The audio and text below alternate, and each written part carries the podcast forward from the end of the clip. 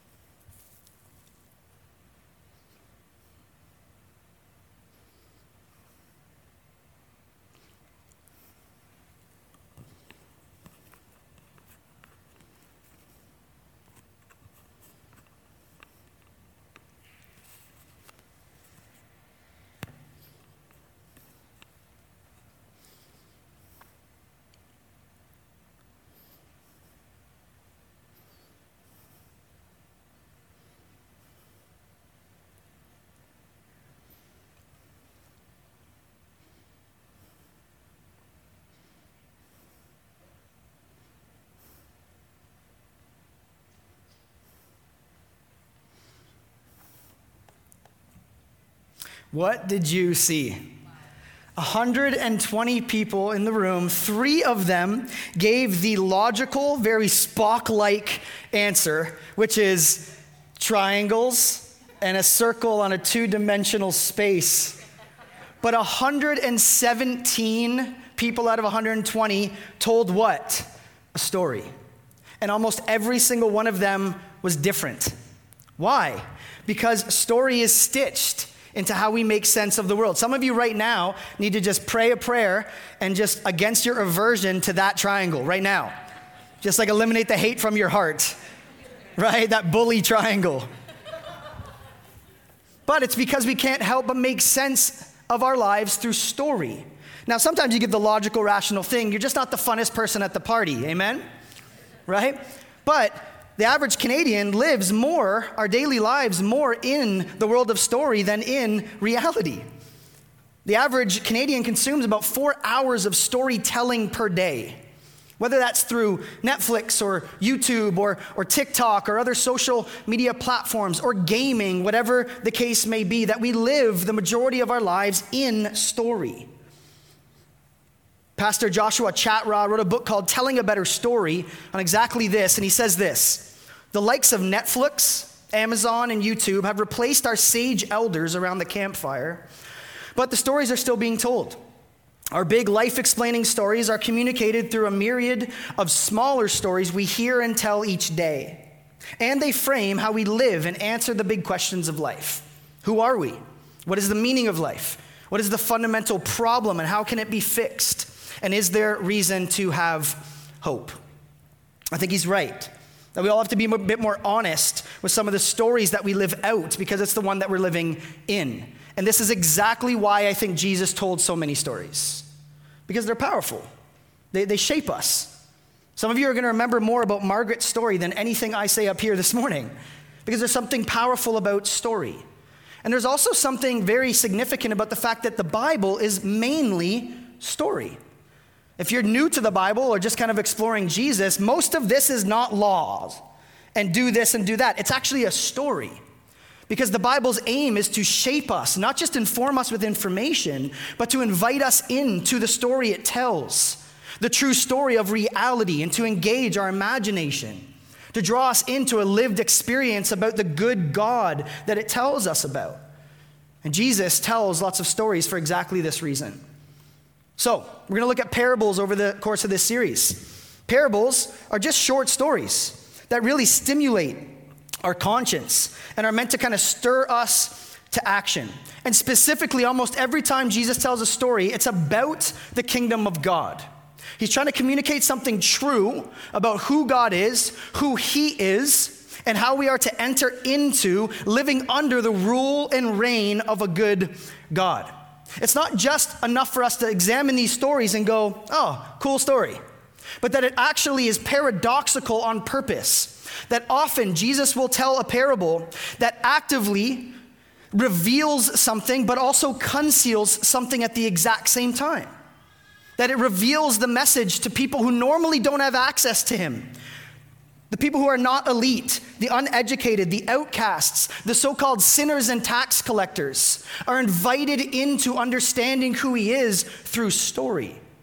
But parables also conceal the message to the so called enlightened, to the elite, to the religious professionals, the ones who think that they have things figured out and kind of approach Jesus with arrogance or crossed arms. Like, what does this guy got? Often he'll tell a parable when he's got those kinds of people in the crowd because he wants to bring them down a notch and humble them. And often, this is, that, this is why Jesus will quote prophetic books from the Old Testament like Isaiah 6 9 that says, Those who have ears, let them hear. Now, that's not literal. Most people had ears in the first century, just so you know.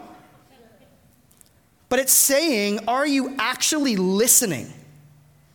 The context of that original verse from Isaiah is that Isaiah is actually criticizing the people who think that they have everything figured out.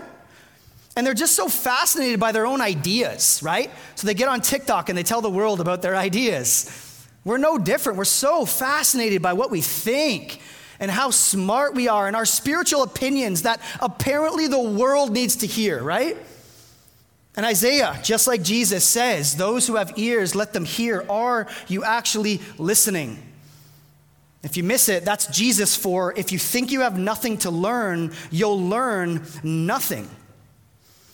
If you have everything figured out already, whether it's on God and faith or sexuality and gender or racial and social justice, then you are not teachable and you won't learn anything. That's the invitation through parable. He uses parables to separate the learners from the so called experts, the seekers, the genuine seekers from the so called experts. So, the question to us as we go through these parables over the next few weeks is how many of us are truly listening? This is important today because all week we're culturally conditioned to critique and review everything. You catch that? Do you like this? Do you not? Grumpy face, smiley face. How many stars? Right? We do, we do this every, so we go through our entire week and we live as if we are the center of the ecosystem of everything that is valuable, and then we do this. Right? So we're culturally conditioned to just review and critique everything. Our Uber drivers, our movies, our friends' pictures don't like that jacket. Thumbs down. Right? Tweets, posts, whether we like them or not. Everything exists for us to critique it. And we do that with Sundays too. We do it with church too. Do I like this sermon? How many stars am I going to give this sermon today? While you rush home to get your deli sandwiches. Three stars for Dustin's sermon. Five stars for his jacket. It's a Technicolor dream coat. we do this all the time though. Right? How many stars will I give the kids' ministry? How many stars will I give my chair? How many stars will I give the coffee? How many stars will I give the foyer? Now, listen, there's a place for evaluation, of course. But this creep, the subtle creep of living to review and critique everything, doesn't allow us to have the posture that Jesus calls for as an active seeker of what he's actually saying. And parables, parables encourage exactly that. All right, so we're going to look at our first parable. It's the parable of the sower, or the parable of the soils in Luke chapter 8. Now, this is a meta parable, and it's funny because I'm going to tell you, I'm going to, we're going to look at Jesus' parable about parables. That's all we're going to do today, okay? So this he tells this parable to explain why he tells parables, right? So in Luke 8, verse 4 through 8, he starts and it says this As a large crowd was gathering, and people were coming to Jesus from every town so remember, that's the audience. He's like, there's a lot of people here. Parable time, right? So he said in a parable, a sower went out to sow his seed. As he sowed, some seed fell along the path. It was trampled on, and the birds of the sky devoured it. Other seed fell on the rock. When it grew, it withered away, since it lacked moisture. Other seed fell among thorns, and the thorns grew up with it and choked it out. And still, other seed fell on good ground. And when it grew up, it produced fruit a hundred times what was sown. As he said this, he called out to the crowd, Let anyone who has ears to hear listen. This is so unremarkable. Like Jesus gets this amazing opportune moment with a big crowd. This is his sales moment. If he's to market his message and grow, like church growth book, terrible way to start, right? He, he tells such an unremarkable thing that honestly, I think the crowd would have been like, What? Like, I came here to hear this guy. There's all this buzz about him of like, oh, there's the Messiah. Jesus healing people. He's teaching. You should hear this guy's sermons. And then he gets up and he's like, farmers sowed seed and some of it landed on different ground. Those who have ears, let them, let them hear. And you're like, right? And the disciples are confused because then they approach him and go, what? Can you explain that? Like, there's got to be something better in there than I have heard, right? But here's what's interesting. He tells this because there's so many expectations about who Jesus is and what Jesus should be like. There's so many conflicting expectations about what the Messiah should be like when the Messiah comes. There's so many expectations about what the kingdom of God actually looks like in the real world. And most people at the time, it looked like military dominance, showing up and kicking Rome out of the halls of power, voting for the right candidate, and having kind of the moral majority in culture. That's the kingdom of God. Be careful before you say amen. Jesus constantly turns that upside down. He constantly turns that upside down. The idea that if only we have the right candidates, if only we have the right um, voice in the halls of power, that then we will affect social and cultural change. It hasn't worked. Jesus' vision for social change is so different than all political options of his day. And in fact, Jesus said very little about the burning political issues of his day. That's what's blatantly missing from much of what Jesus talks about. Whether it's Roman occupation, whether it's the corrupt tax system, Jesus says very little about that, and instead, he confuses expectations and calls for introspection on what am I actually expecting of God versus what am I expected to do. And he lays out an alternative moral and ethical vision for the kingdom of God constantly. There's a subversive power behind the kingdom of God that Jesus reveals through parables, but conceals to those who really just want Jesus to show up and fix their thing. And that's what parables do. And I think that's exactly why Jesus tells the parable here to the crowds, because he's like, perfect. I got a lot of people here. Time to mess things up. That's why he does it. He could have saved the weird parables for his disciples, right? Could have just been like, once I have the 12, then I'll tell them the weird stuff. I'll just tell like the really good, flashy stuff up front to the crowds. But he actually does the exact opposite of that. Because it's not about the sower. It's not about the effectiveness of that message, it's about how we actually respond to it. So imagine the scene, right? Imagine kind of this huge crowd. Imagine that they're sitting kind of on the, the coast of the Sea of Galilee. And just across the sea, you can actually see fields everywhere. And you can see farmers, just little kind of ants, right, walking up and down in their fields sowing seed. And Jesus is like, the kingdom of God is like that. You're like, what? That's so generic. It's so normal. It's so ordinary. But when you start to understand the, the, what the original audience would have, a farmer would often just have a big bag of seed over their shoulder and just kind of almost recklessly just walk and broadcast seed up and down on the plot of land. Jesus is making a point here about the seed itself, but also the sower and the response to the seeds. We're going to look at all of those right now in verse 9 through 11. Then his disciples came and asked him, What does this parable mean? I honestly think they're frustrated. Because, like, this was it, Jesus, to get some power behind our movement so we can take Rome down. And then you did that, right? So he said, The secrets or the mystery of the kingdom of God have been given for you to know, but to the rest it is in parables, so that, he quotes Isaiah 6, looking they may not see and hearing they may not understand. This is the meaning of the parable. The seed is the word of God. Stop there for a second. So, right away, he's given us the key to now understand what he just said about the significance of this parable. There's four types of ground, four types of soil, which he says he's going to show us is the four types of hearers, four types of postures towards his teaching, and that the seed going out, being broadcast freely, is the word of God. And that's very significant because this sower is very generous with the broadcasting of the seed. He's not looking for the proper soil to be like, as long as you're like this, then I'll give you a little bit of the word of God. He is recklessly, right, generously broadcasting the seed. And Jesus is saying, that's him. That he is giving this open invitation to come and understand God's word and to understand through God's word who God is and to understand the self disclosure and the nature and character of what this God is like.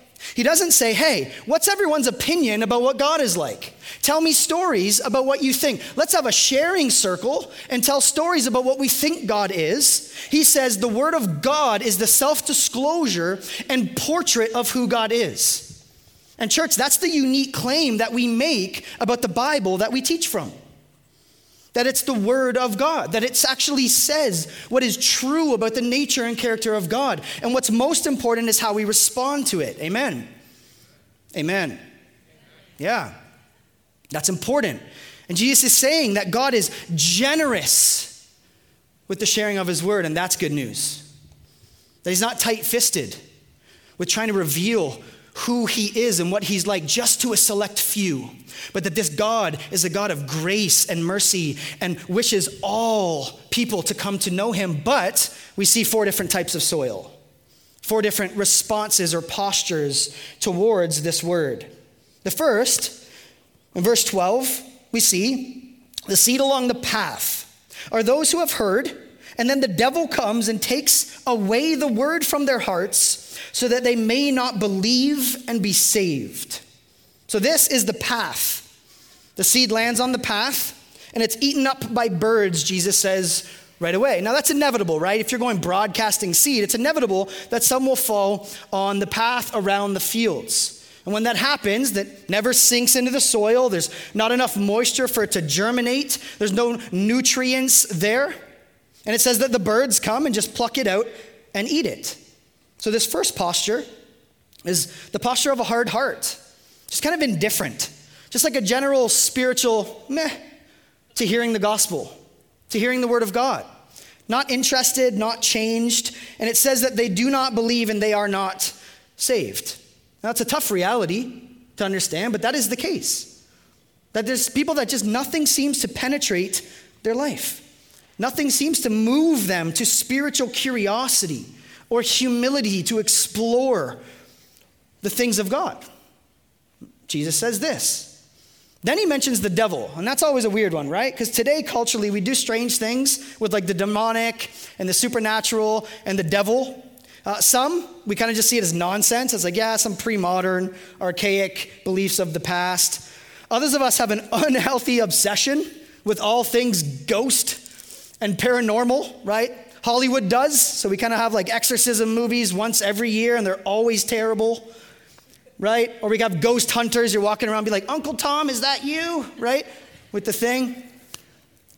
Uh, sorry. Others of us, um, you know, we think it's like listening to heavy metal or getting tattoos, which is demonic, right? Which I'm in trouble. I like heavy metal and I have tattoos. Or it's like any inconvenience calls for spiritual warfare.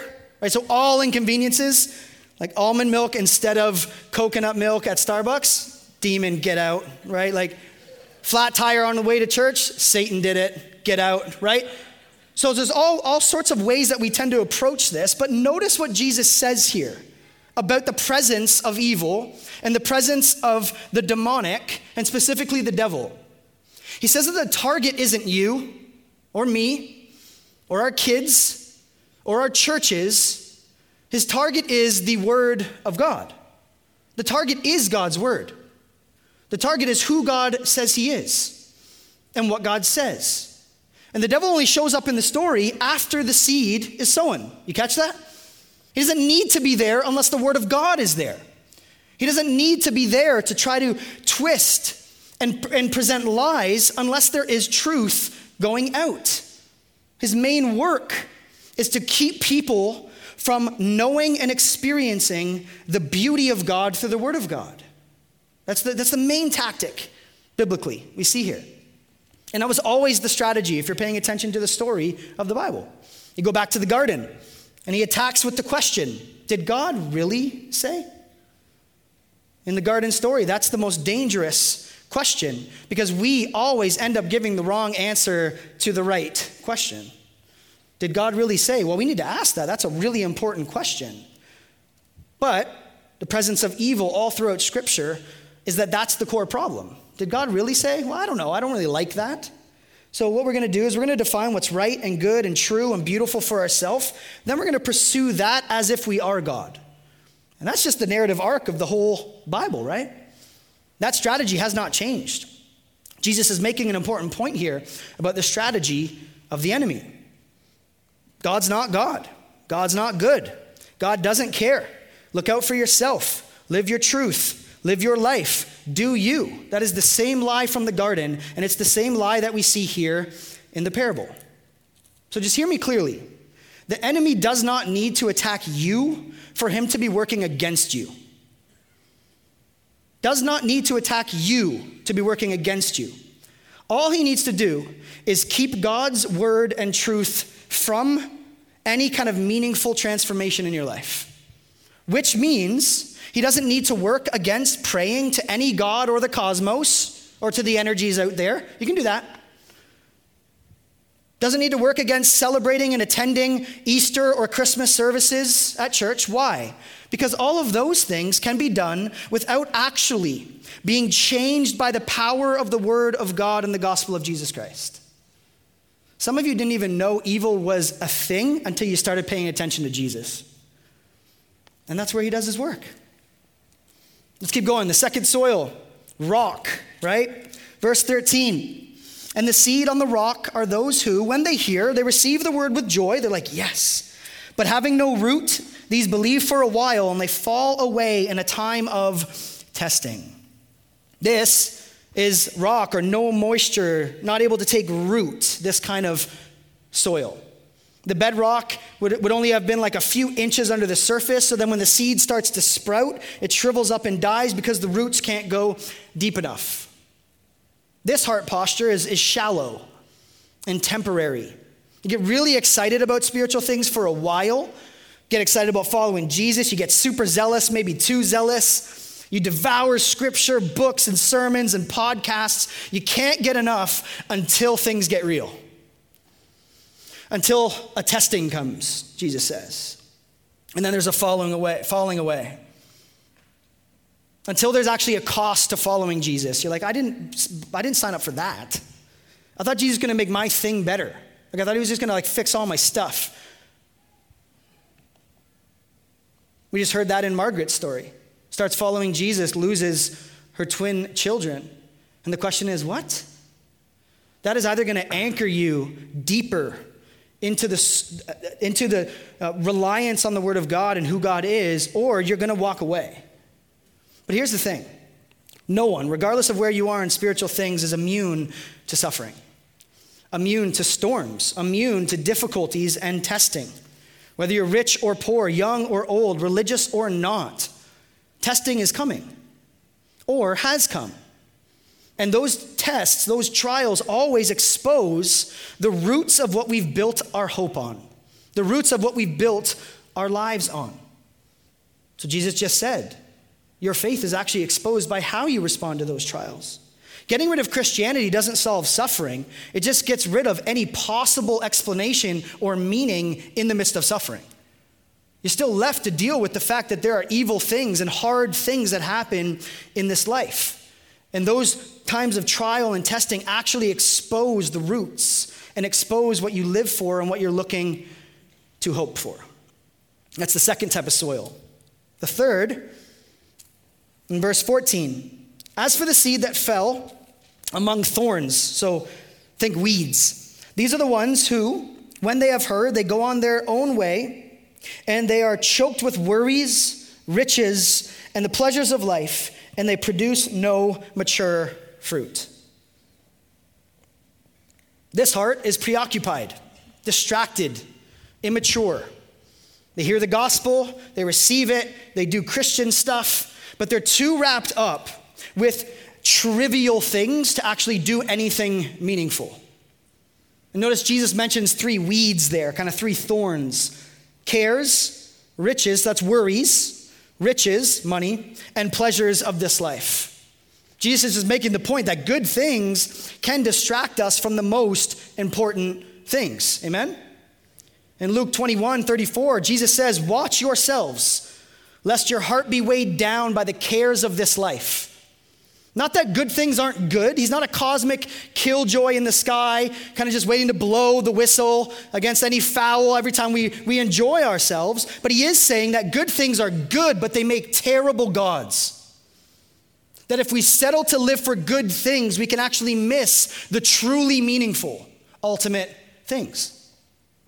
I read a book uh, recently by an author called Uche Anizor called Overcoming Apathy. He said that society is numb to the meaningful and alive to the trivial, describing our cultural moment. So, if that's the case, we end up being just like so alive to the trivial at all times, we end up losing touch with the meaningful because we're so wrapped up in indulgence about nonsense. Honestly, some of you spend your weeks not doing bad, sinful things, they're just dumb, right? Like they're just trivial. They're not like, this is evil, I'm living an evil life, but they're not meaningful. They're not significant in any way. They don't have any eternal value. They're just things that you enjoy.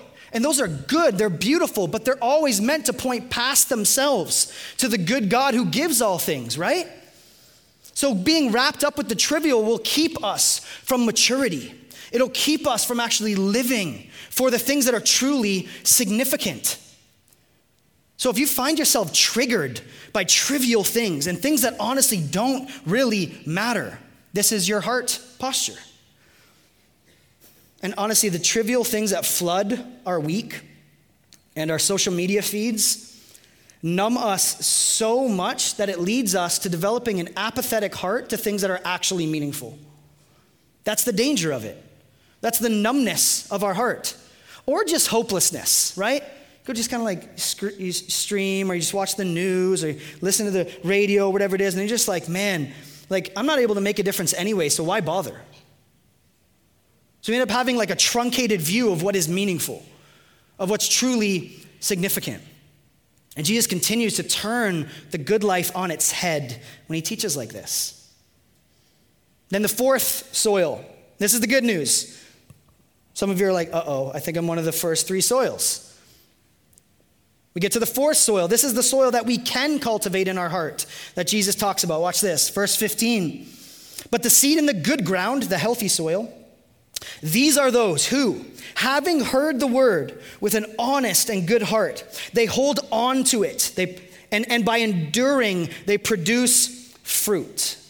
This fourth posture is the fruitful, faithful hearers. Not perfectly, but fruitful, right? Farming is tough, sweaty, patient work, right? This kind of fruit in our life is sweaty, hard, patient work. There is a long game to developing this kind of fruitfulness and health and cultivating that in our hearts. And the emphasis that Jesus has here is he says that those have a good and noble heart and they hold it fast. That's the word for persevere. Then he says what kind of yield of fruitfulness happens from that. It's a hundredfold, which is staggering. Like a tenfold as, as far as what I know about like green thumbs and farming, which is little. Like tenfold is great, a hundredfold is staggering. Galatians 6 9 says, Let us not grow tired. Let us persevere, right? Let us run with endurance. Let us not grow tired of doing good, for in due season we will reap if we don't give up. So, Springville, the key here is that a fruitful life isn't just a busy life or a productive life by whatever standard we like, or a so called successful life by a definition that our culture has. But a truly fruitful life is a life spent loving the right things in the right order. A truly fruitful life is abiding in Jesus and enduring to that end. Often we think about a fruitful Christian life or you think about the signs of like, what does it mean to be a Christian or how do you know you're a Christian? Well, Jesus just said that there's got to be evident fruit in our lives. Um, the letter that James writes in the New Testament says that we have to be doers, not just hearers of the word, right? And that our that faith without works is dead, that there's got to be something that actually shows up. James is making the point that dead faith is faith that doesn't actually change your life. And Jesus shows up and says, You will be known by your fruit. That what you're doing with your life actually points to the root of your life. And then Jesus finishes this parable a couple verses later, and he says, Take care then how you hear. So you see those bookends, he brings it all back together and he brings it back to our laps. And he says, Are you actually listening?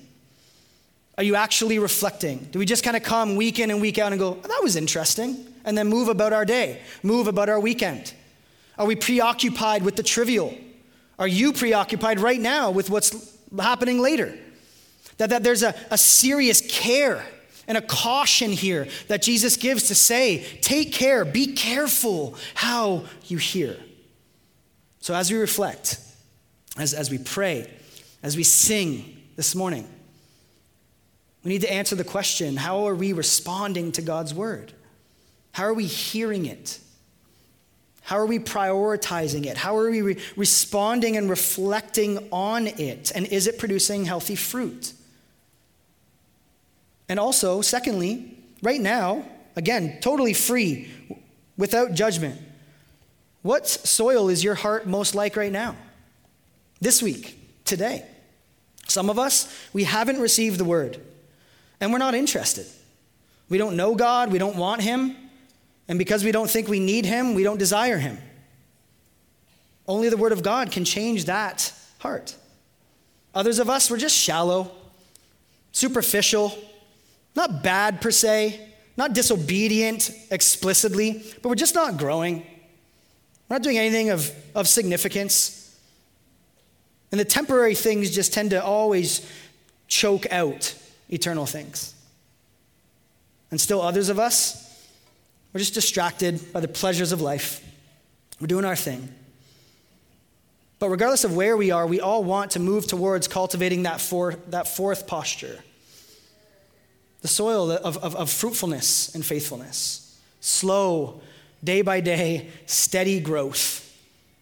A deeper love and trust in who God is, even in the midst of stuff that we don't understand that we would be after good things, after God's heart, that we would abide and grow in Jesus, that we would be serious about caring for orphans and widows, serious about living lives as servants to others, sacrificial for the sake of the kingdom of God because of Jesus our King. Amen? Let me pray for us to that end. Father, we thank you that you aren't a God that just kind of hides away and tells us to kind of stumble towards you to figure out who you are, but that you are a God across history that reveals what you are like. That you are good, that you are beautiful, that you are who we are created for. And we're thankful that you have done that most explicitly through the work of Jesus Christ. And that we can respond today to the good news of the gospel of the kingdom of God. That a new rule and reign in our heart and lives can start by acknowledging who you are and that it would produce fruit because you promise that it will. So I pray for each of our hearts this morning and throughout the rest of this series that you would use the parables that you told Jesus to rewrite the story that we live in so that it would change the story that we live out. And we ask all these things in the only name that matters.